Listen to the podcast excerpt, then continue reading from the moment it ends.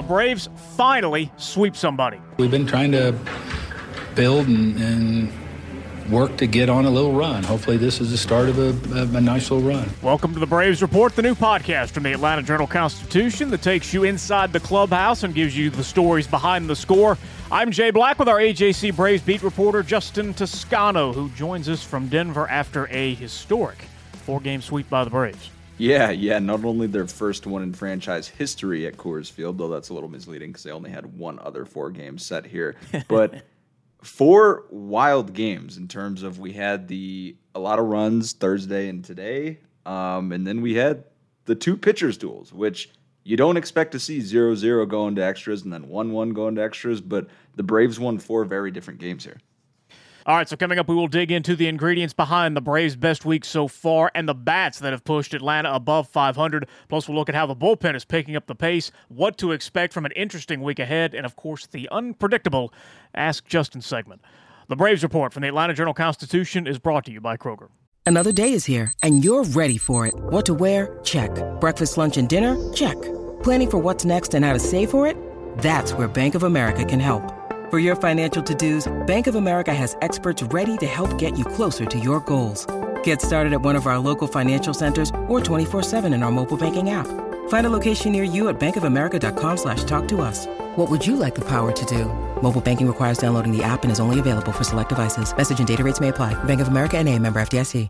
All right, so first off, how did you uh, grade those uh, Rockies um, either softball or City Connect jerseys, however you choose to describe them? Oh gosh, yeah. I don't know if they were the Colorado Rockies or the Colorado Fever or something. You know, some fast pitched softball, um, you know, under fifteen league or something like. That. Yeah, I I like the concept in terms of the mountains and things like that. Um, and I guess they were trying to go with Coors Field's colors, like the green, and that, I guess a lot of people they say don't know that's the Coors Field's official colors, which seems like poor marketing, but that's a different conversation. I would have preferred them to be purple though. I think it'd be cool if it were purple and black or purple and silver or you know somewhat of their color scheme. But I just think the green looks weird. Um, Jay, if you if I had you get uniforms for you know a, a high school travel ball team and that's what you came up with, uh, you probably wouldn't get to get the uniforms next year. So that's I think that's how I would grade them. I will have more on our um, fashion decisions coming up later here in the Braves Report podcast. But let's uh, dig into what's happened this week. And the Braves finally get some movement going here. Through the first two months of the season, they couldn't win three in a row, they couldn't lose three in a row. And after a couple of tough losses in Arizona, Atlanta finally gets five in a row. And uh, Justin, I know it's the Rockies, but this is a, will, a real winning streak here, and it's got to mean something, right? hundred percent, yeah. Especially when they had not won three in a row uh, leading up to this week, it definitely means something. And look, I was there for the four games.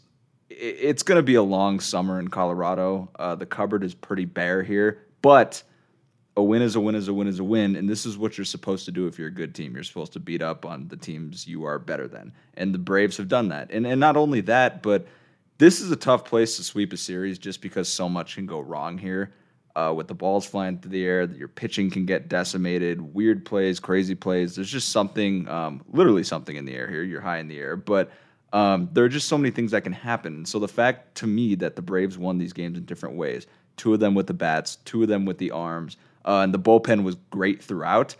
I think there's a lot of legitimacy to this four game series sweep. And, and look, winning five in a row, that's never a fluke. Um, it's tough to get lucky and do that. So yeah, this is definitely legitimate, um, and the Braves should feel good, especially because they had come into this road trip not having won three in a row.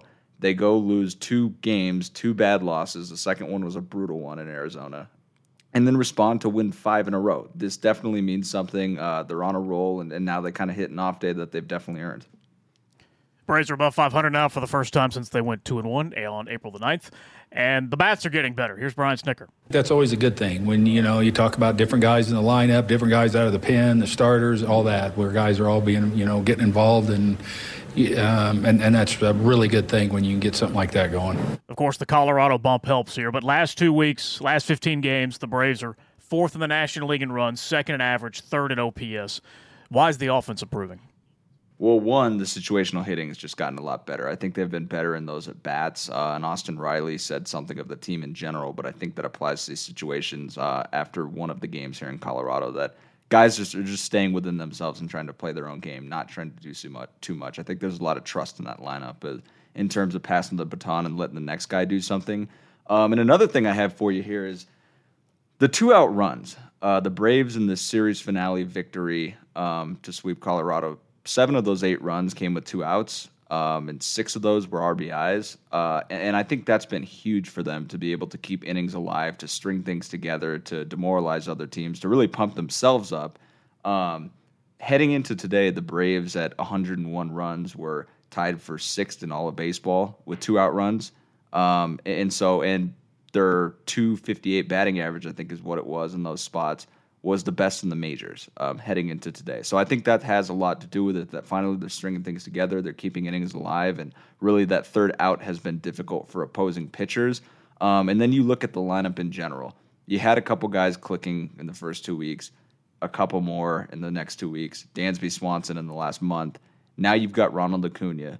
Um, Ozzie Albies had a couple big hits here. Uh, Matt Olson had a couple huge home runs in the road trip. Um, and then you've got, you know, still Austin Riley, still Dansby Swanson, Marcell Ozuna, William Contreras. You're not always going to have all nine guys clicking at the same time, but the Braves have more than two of them right now, and that's been huge. You mentioned Austin Riley. You know, it's just being able to, on a daily basis, repeat the same swing, um, and, and, you know that's what I'm doing right now. I've, I've got a good routine that, you know, Mags and Seitzer and, and Brumley and I've, you know, kind of all, you know, put together and, and um, you know, it, it feels good right now. Maybe it's just me, but when Austin Riley's hot, I think he's got the prettiest right-handed swing in all of baseball. And right now, he is hot. Oh yeah, yeah, he's sizzling right now. Um, and that, yeah, it's a sweet swing, very smooth, and he really puts a hurting on a ball. And it's it's funny because he was one of those guys and I think we'll talk a little bit more about scouting in general later in this episode. But he was one of those guys that was a pitcher coming out of high school, and he wanted to catch, and he wanted to catch, and he wanted to catch, and he told them he'd do anything to, you know, he wanted to play a position, and he told them he would do anything to play a position. And when they talked to him after his last, you know, high school playoff game, it was, well, I'll, I'll be the catcher if that gets me on the field. Uh, I think that has worked out because, as you said, this is a guy who last year finished with you know seventh in MVP voting um, in the National League, and this year has not really missed a beat. He's had us you know a week or two where he's been pretty cold. Otherwise, he's been hot the entire time, um, and that's huge because they really need those guys in the middle of the lineup hitting and at the top of the lineup now uh, hitting, and, and he's one of those that can change a game with a swing. Um, and he's always going to be, you know, whether run runners are on base or not. I mean, you've got to worry about that bat if you're an opposing pitcher. Um, and he might be, you know, he is definitely one of those critical pieces to how their offense goes. Six homers for Riley in the last 15 days. He's hitting 349. Just behind him, hitting 348, is Ronald Acuna. He's um, swinging about really well, and I just was sitting there thinking he hadn't hit a homer in a while when he hit that one, you know, so um, it's good to see.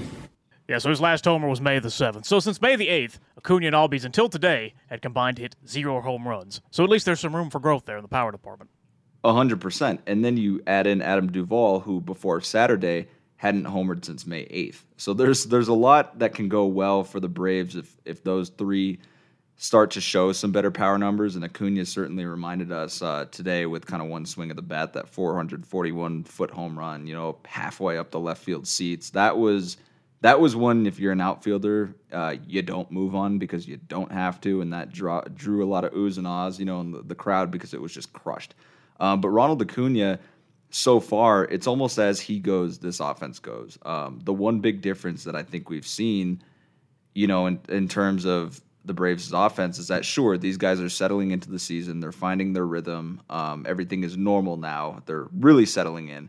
But two, they have Ronald Acuna on an almost daily basis, and he impacts the game in tons of ways, whether that's you know with his legs on an infield hit or something, or hitting balls to the gap. So even if he's not homering, he's just such a big spark for this lineup uh, that they cannot afford to lose. Um, and so, yeah, he's, he's been terrific, and that's another huge change for them over the last month or so. Can you describe uh, the reasons behind Ozzie's power outage? It's tough. Yeah, it's difficult, and I, I, I don't know, but he's all you know. He's a lot of people have mentioned. I, I know this goes around social media, and it, it is noticeable during games he swings a lot early in counts. And I haven't looked at the specific numbers, so that might be a tad anecdotal, but it's difficult to describe, especially because earlier in the season, he had one of those runs in the first week of the season where it seemed like he was homering every day. He's had a few of those in his career, had a couple of them last year, actually. Um, and it's difficult to explain why he's not hitting for power right now, but he's had a few big hits here and there. Um, you have to think it'll come around, though. Shifting now to the other bright spot in this Braves five-game winning streak, and that's the bullpen. And your your notebook on Sunday on AJC.com slash sports leads with the pen, and now they're first in the National League in ERA, first in average against, second in strikeouts, third in WHIP. Just, we're deep. We can all we can all pitch.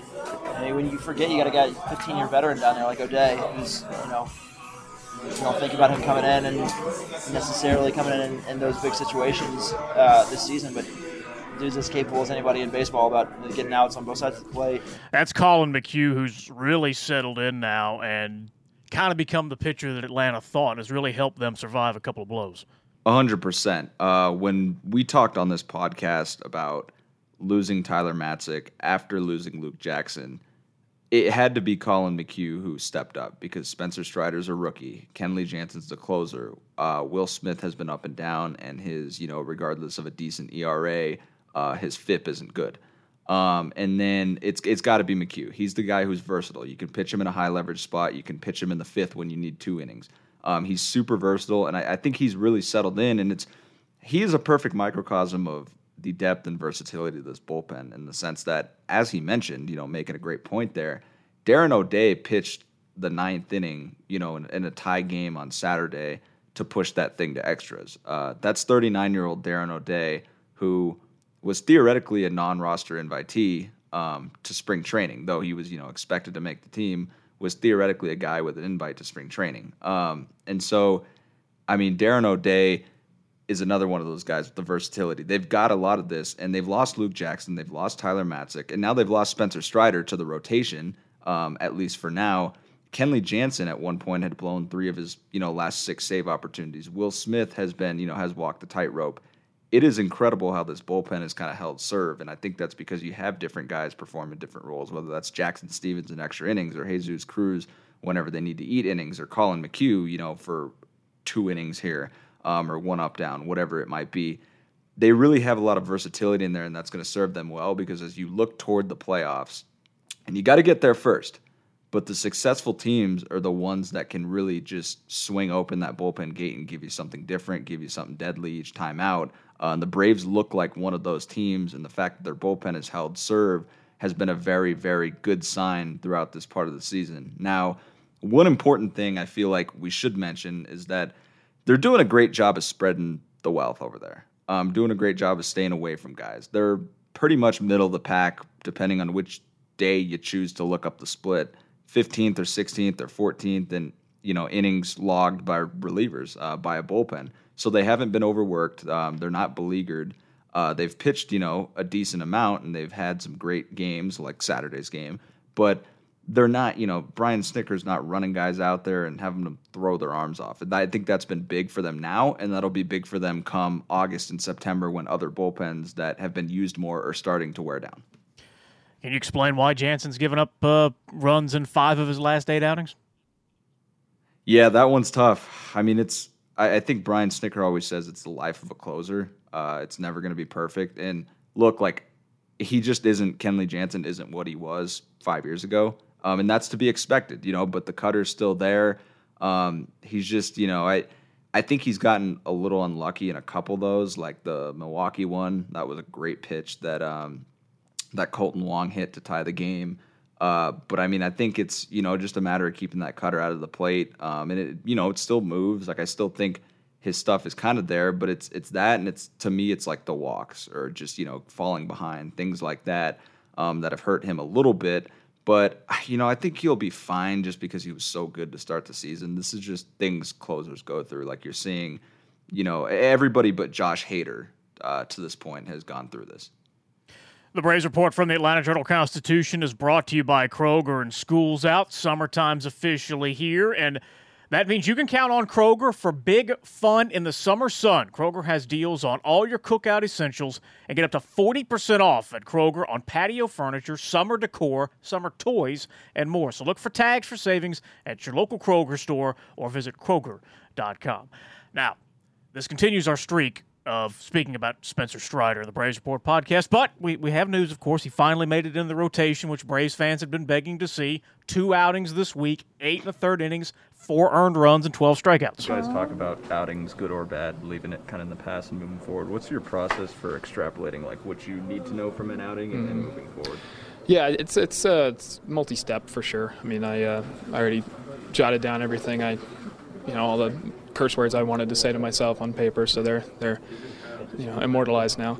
Um, and then just subjective thoughts coming out of the game when the when the mind's still fresh, and I'll go back and watch it and talk about it. And, um, that's the nice thing about starting is you got plenty of time to prep for the next one. And um, but I, I, don't think it's going to be a huge adjustment. I think you know, like I said, I'm confident my command's better than I showed tonight, and, and um, my tempo's been good. And so um, I think just trusting myself, trusting my stuff, and not trying to get too complicated and sort of steer things back into what I'm good at, and, and just trust the next outing. So how'd you think he pitched this week? Oh, I, th- I thought it was fantastic. A lot to like. Um, now you don't like the five walks on Saturday, but let's let's take this first to Memorial Day in Arizona. Um, you read his line, th- those four, you know, those earned runs. It, he should not have allowed any earned runs in an ideal world in Arizona. And for those who watched the game, know he was severely hurt by his defense and let down by that defense, whether it be you know um, Ozuna's play uh, in left, or you know lack of one, or the you know Olson kind of trying to get out too early on that the second end of that double play ball, um, and those runs were charged to Strider. He was great. Like what we saw in Arizona was a much improved changeup and the confidence to throw it. Um, and then what we saw on Saturday was like, hey, when this guy didn't have his best stuff, when he got away from himself, he still only allowed one and run. And oh, by the way, and I guess significant of those command issues, that one and run was on a wild pitch. So it's not like he was getting hit around. Um, I mean, he was no hitting the Rockies through three with four walks, but the walks have to improve. Um, and I think what the the positive to that is that he really explained it as something where he didn't throw many sliders in Arizona. Uh, he threw mostly that changeup along, you know, with the fastball. Of course, he's a fastball guy. He felt like he got away from his fastball on Saturday. He from the pen, from his bullpen on, you know, pregame bullpen on. He tried to work in the slider, tried to make sure it felt good. Was really focused on that. Got away from the fastball a little bit, and then he said, you know, that hurt him because he wasn't locating sliders consistently, um, and that really hurt him when he couldn't, you know, land two in a row, um, and he'd have, you know, one good one, one bad one and that really hurts. So I think from that perspective, if it, it, really is that, and that's what he seems to think it is, um, that it should be an easy command, you know, fix for the command issue because he's a guy who just pitches. He's a guy who goes right after you with that fastball, and he's going to let you have it and let you try to swing it, you know, try to hit it. Um, I really liked what I saw because the strikeouts were still there, the composure was there. Uh, he was never outclassed. Um, and yes, walks and command has been an issue from that fifth spot but he was nowhere near you know getting damaged like a couple of the other options we've seen in that fifth spot. Uh, and I think the Braves are in good hands so far, and they can keep evaluating this thing and, and let him run with it if they want to. Now, the other rookie, of course, is Michael Harris, who has shown plenty of confidence since his debut. It felt, it felt normal. I felt like I belonged there, and I was just trying to go out there, have fun, and compete. What do you think of his first week? Terrific. Yeah, it was it was really good. Uh, you talk about you know the kid gets his first hit um, you know in his debut his first career hit goes a little cold for you know a couple games and everybody's like well you know they don't know what to expect from him. Then he ends the week on a five game hitting streak um, and he showed you know he displayed his wheels on the bases and made multiple you know probably three or four terrific plays in center field and then a couple others that he made look easier than they were in terms of tracking balls down his instincts are incredible. Just the jumps he gets. Uh, he's such a natural out there. Um, you can tell he's a natural athlete with the jumps and his range. Um, the athleticism is incredible. And then, you know, at the bottom of the lineup, providing speed, providing, you know, a little bit of pop. He, he hits balls hard. Um, he's stung in a 108 mile per hour double, you know, on Saturday.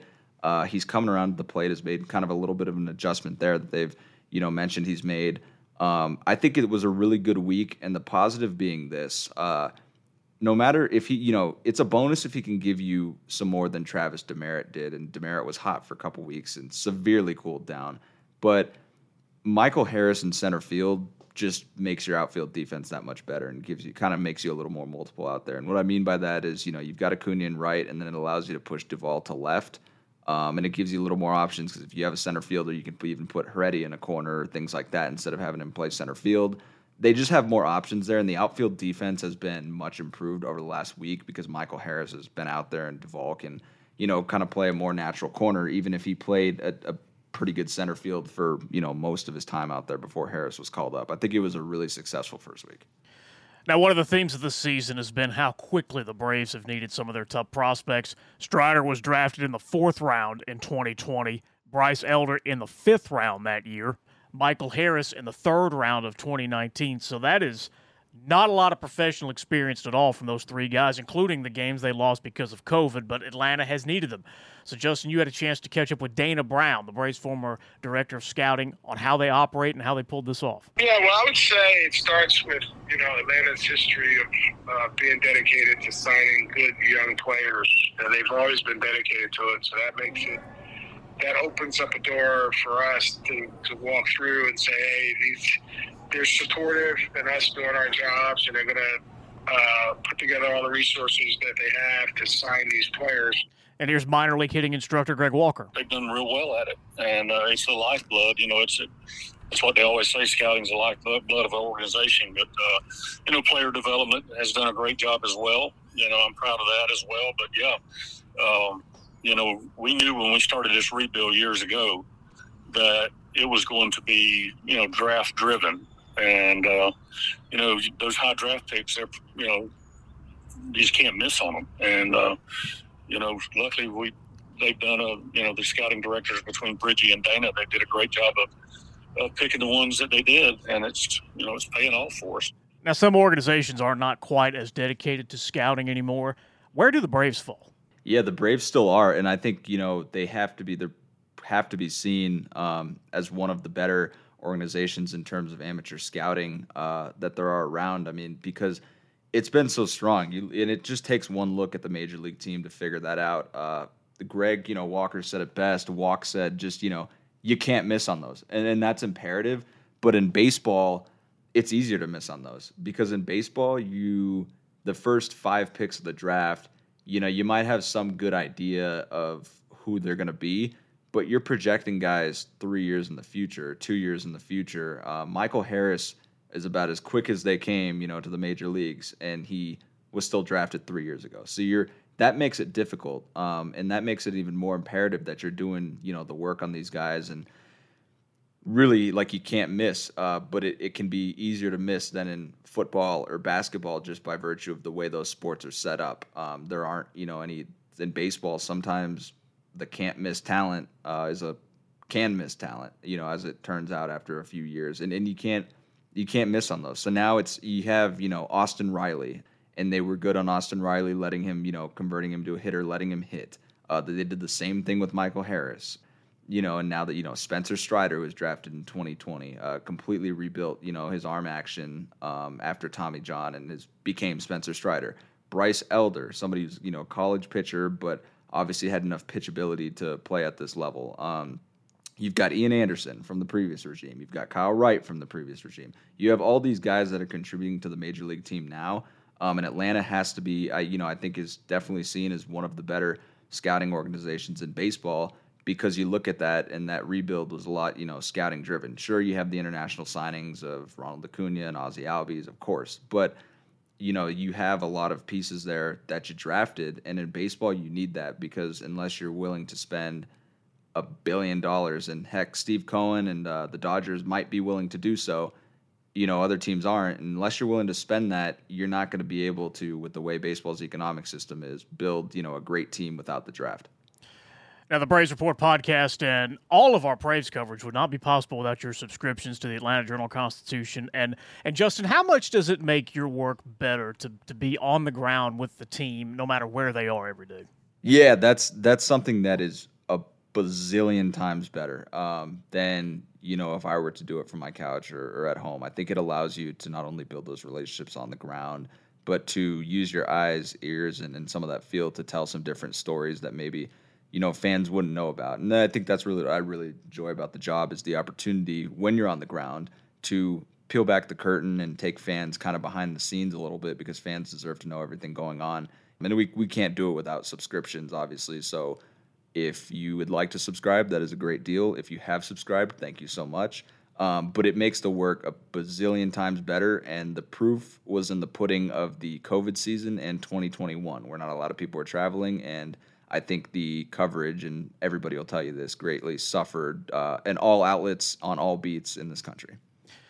And if you are not subscribing, we do have a deal for you, as Justin mentioned. Right now, 125 a week for the next eight months. That's the next 32 weeks to get all of our journalism at the Atlanta Journal Constitution. That is re- half off our regular digital offer. So sit, take advantage of this deal and go to subscribe.ajc.com slash season pass. That is subscribe.ajc.com slash season pass for our best deal for Braves fans. Now let's take a quick look around the league. And Braves go five and two out west, but they do not get any help from the Dodgers, who split with the Mets. The lead is now eight and a half. Where should that number be by the All Star break for Atlanta to feel like they, they're in it? Uh, I think it's got to be five and a half. You you know, I think it's got to be five and a half or or five for the Braves to feel like they're in it. Uh, we've seen the Mets collapse before. All it takes is you sweep a team and the Mets, you know, lose two or three, and then you win two or three, and the Mets lose two or three. That's all it takes. So I think you got to be around five, four and a half, even you know, even five and a half if the Mets are going to collapse you know, you can't be eight and a half, nine and a half, ten and a half back. And now we've seen those crazy runs in September, but I think this year with this Mets team, uh, they haven't shown a ton of weaknesses. You got to get that number to five or five and a half or four and a half. You surprised that uh, Philly ran out of patience with Joe Girardi and gave him the sack? No, no, because because Philly, that's a market where as a manager you're always going to kind of look over your shoulder, um, and I'm not surprised because the not only did they lose games in the last two weeks, but the manner in which they lost them was really ugly, uh, gut wrenching, brutal, um, and just a lot of the mistakes occurring. Um, that that ultimately is going to fall on a manager. But let's make it clear, I don't think it's Joe Girardi's fault. I think anybody who's watched the Phillies uh, knows that they were not built to be a defensive juggernaut, and, and they're not bullpen.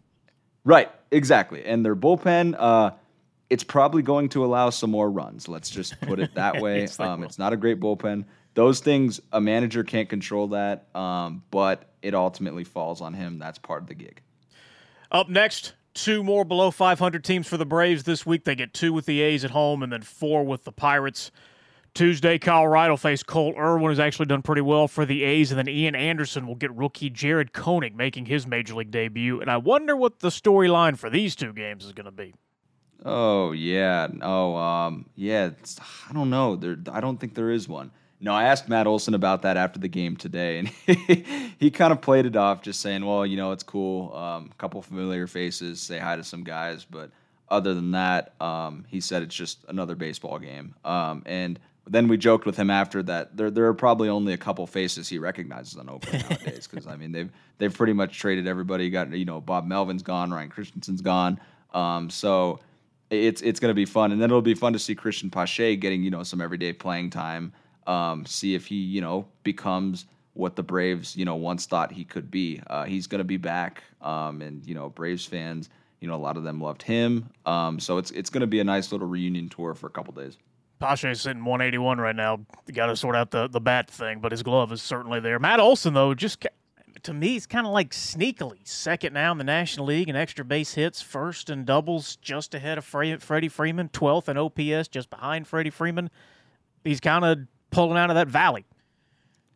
Yeah, yeah, and he started the season so hot, which is why I think that valley looked even worse. Because if you go through his game logs, he he doesn't seem to be, you know, he did have that big slump, but it was by no means a six week slump or anything like that. This was, you know, he has provided value still, and I know you have some of the errors, and I get that in defensive miscues, but you're right. Like he leads the, you know, Major League Baseball in doubles. Uh, he's shown pop. He's shown the power. Um, and you know the extra base hits are, going to be. I think he's, you know, he's going to be fine. It's and then like you said, he's kind of sneaking up on it.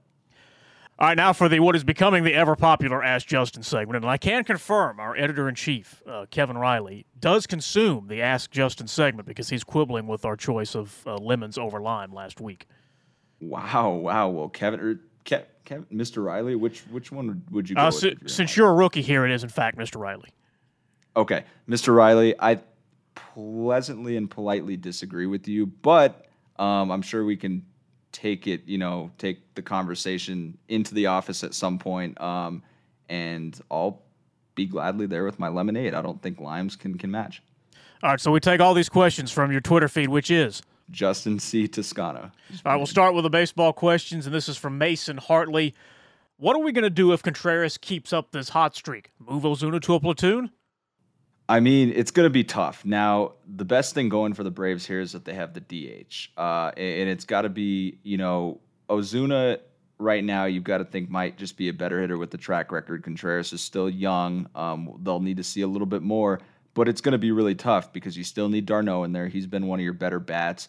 Um, and I don't think the tough part is that I don't think Contreras is really a better option than Ozuna in left field. Um, so it's going to be really tough. The Braves' defensive outfield is, is better with other players, um, and I think you know it's it's going to be it's going to be close. It might be close to a platoon if Contreras keeps this up for another month and Ozuna struggles. All right, next up, Larry Frank. Do you think they can catch the Mets? I do, yeah. Honestly, I, I do. It doesn't look like it right now, but I think crazier things have happened. Now, what hurt them is that the Mets were down in two games against the Dodgers, the final two of the series, and the Dodgers blew those leads. Um, so that would have helped a little more with the Braves winning too. I think they can though, just because we've seen stranger things happen with the Mets. I'll kind of believe it when I see it. Sometimes it seems like they're cursed. The Braves um, have played a lot of good opponents thus far, and the Mets, you know, before this Dodgers series hadn't really played many, um, and it seems like the Braves have gotten those out of the way. I think they can catch them. I don't know how to really pronounce this Twitter handle, but we will ask the question, and it is a good one. What's the status of Eddie? Yeah, so Eddie is actually hitting in the cage and throwing right now. So doing some light baseball activity there. Uh, it seems like the timeline might still be the same. Um, originally, it was eight to twelve weeks, uh, but the fact that he's hitting um, in the cage and, and throwing means that his vision has probably gotten better since the last time we talked to him. Um, but you know, you use a little caution because until he goes out on a rehab assignment, you don't really know what you have.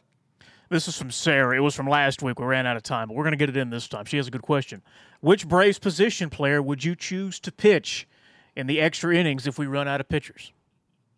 Ooh, uh, I mean that's got to be Austin Riley. Like I think that guy could could huck it. Like I think uh, you know he and Michael Harris are former pitchers, but Austin Riley I think could really. I mean, especially because he mans the hot corner. I think he could really get up there and and really put it in your face. What pit, what uh, what position player would you bring on for the Albert Pujols Award for most entertaining?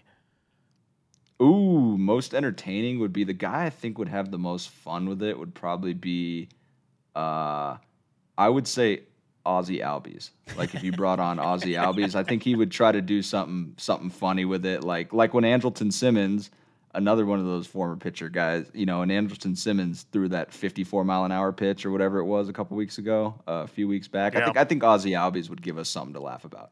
And or Travis d'Arnaud. Travis d'Arnaud would be good, and Ozzie would be great because you don't get a lot of short pitchers. No, no, no, no. Usually you've got to have the length uh, coming off that mound and the wingspan. Um, but no, Ozzie, Ozzie would be a great one. The only thing is, is you kind of need him healthy, so you don't want him getting drilled by a comebacker. So I mean, what about what about William Contreras or you know Orlando Arcia might be a popular bet. That might be Oh, the bet. Her- Heredia, Guillermo Heredia. Her, oh, that's see. I can't believe we left him out because I Yeah. think that would be good. Now you do get a little length on your wingspan if you're hucking that thing with it, you know, a sword attached to the end. So we'll, you know, I, I mean, but I think he would be fun. He would have a lot of fun. From at Pretty Boy Jacks, are you a peach milkshake connoisseur? um, no, I can't say I am. Um, I should probably give one of those a, a run though. I mean, you're you're from Georgia. Are those any good? Are, th- are those a thing? This is the first time I'm hearing about it. No, um, as southern as I am, I've never had a peach milkshake because I can't pass up milkshake. chocolate or vanilla. I've never never had peach milkshake, so I cannot answer that yeah. question. Yeah, I can't. I can't pass up chocolate or vanilla either. I'm usually like a yeah chocolate or vanilla guy, whether that's like a milkshake, a protein shake, whatever it might be. Um, yeah, I've never had a peach one though. I don't think is that that that's possible. You yes, they they make them at a, a particular uh, no free ads, but a particular uh, chicken chain Uh, so we'll we'll add that onto the list of our fast food tour after we uh, get your um, hash brown sorted out at the other uh, place. We're not going to give a free ad to. Yeah, yeah, exactly. No, no free ads in this. But if, but if somebody working for that place wants to, you know, We will certainly sell you an that rec- that that recognition. Then eventually we could name, you know, name the place. But I think I know where you're going with that.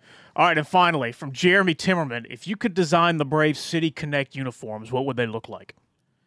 Oh man, um, I feel like I saw a pretty good one on social media a few weeks back. Uh, I would honestly do.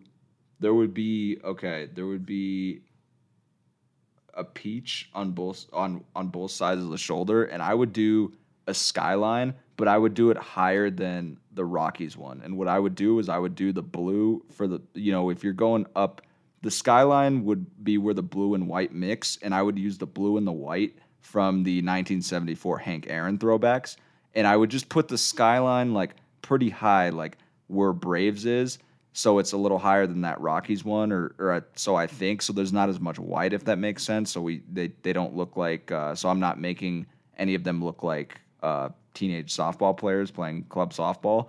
But I would put yeah, I like that skyline. I would put a peach on each uh, sleeve, um, and then you know who, who knows? Maybe I you know I, I couldn't even tell you. Maybe like you know the Marta on one sleeve or something like that. I don't know. throw something throw something fun on there, like the Marta coming. I, I'm not even I'm not even sure, but I think I would definitely include the skyline because that's sweet.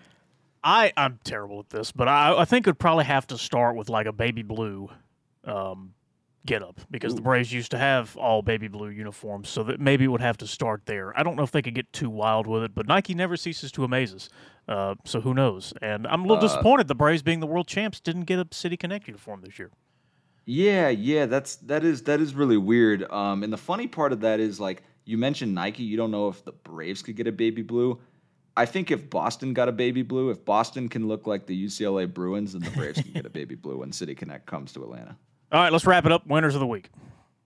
Ooh, so my winners of the week, and I've been waiting two full days to say this one. Okay. Pitchers at Coors Field, who had a great two days on Friday and Saturday.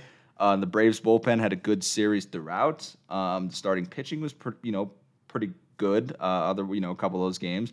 Um, yeah, so so pitchers at Coors Field this weekend won the week uh, because there were two great, you know, very well pitched games. And then the first inning sat, uh, Sunday ended all of that. Yeah, yeah, but but Coors just had to kind of give everybody a kick on the way out, um, just because you know it couldn't be three straight pitchers duels, right? Right. Uh, my winner of the week is Justin for finally discovering what the jumbotron looks like in Denver. yeah, yeah, that was crazy. So like the bottom of the first comes and you know Spencer Strider's warming up and the scoreboard you know goes black because they're gonna play something, and that's when it hit me that it's the mountains. It's the mountains, and I could never see because the first couple games it was always lit up, and it's hard to see that discrepancy. Now I notice it every single time. But I yeah, so on Saturday I was today years old when when I learned. So I was yesterday years old, I guess now. Well, we're here for the baseball knowledge, not necessarily uh, scoreboard critiques from uh, Justin Toscano. Uh, my my honorary mention though is uh, AJ Minter, who's now had 18 straight appearances without giving up a run. Or- yeah, AJ's been.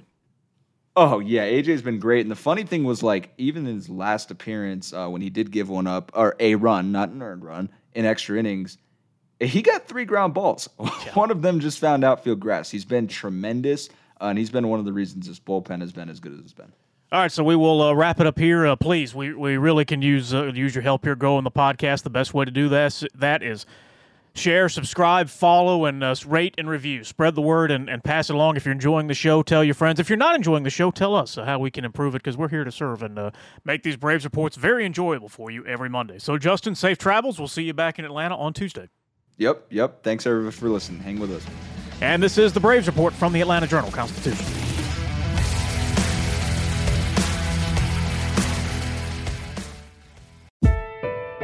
When you're looking for leading cardiac treatment, look to Northside Hospital Heart Institute. We lead with five emergency cardiac care centers, so we're here when you need us most.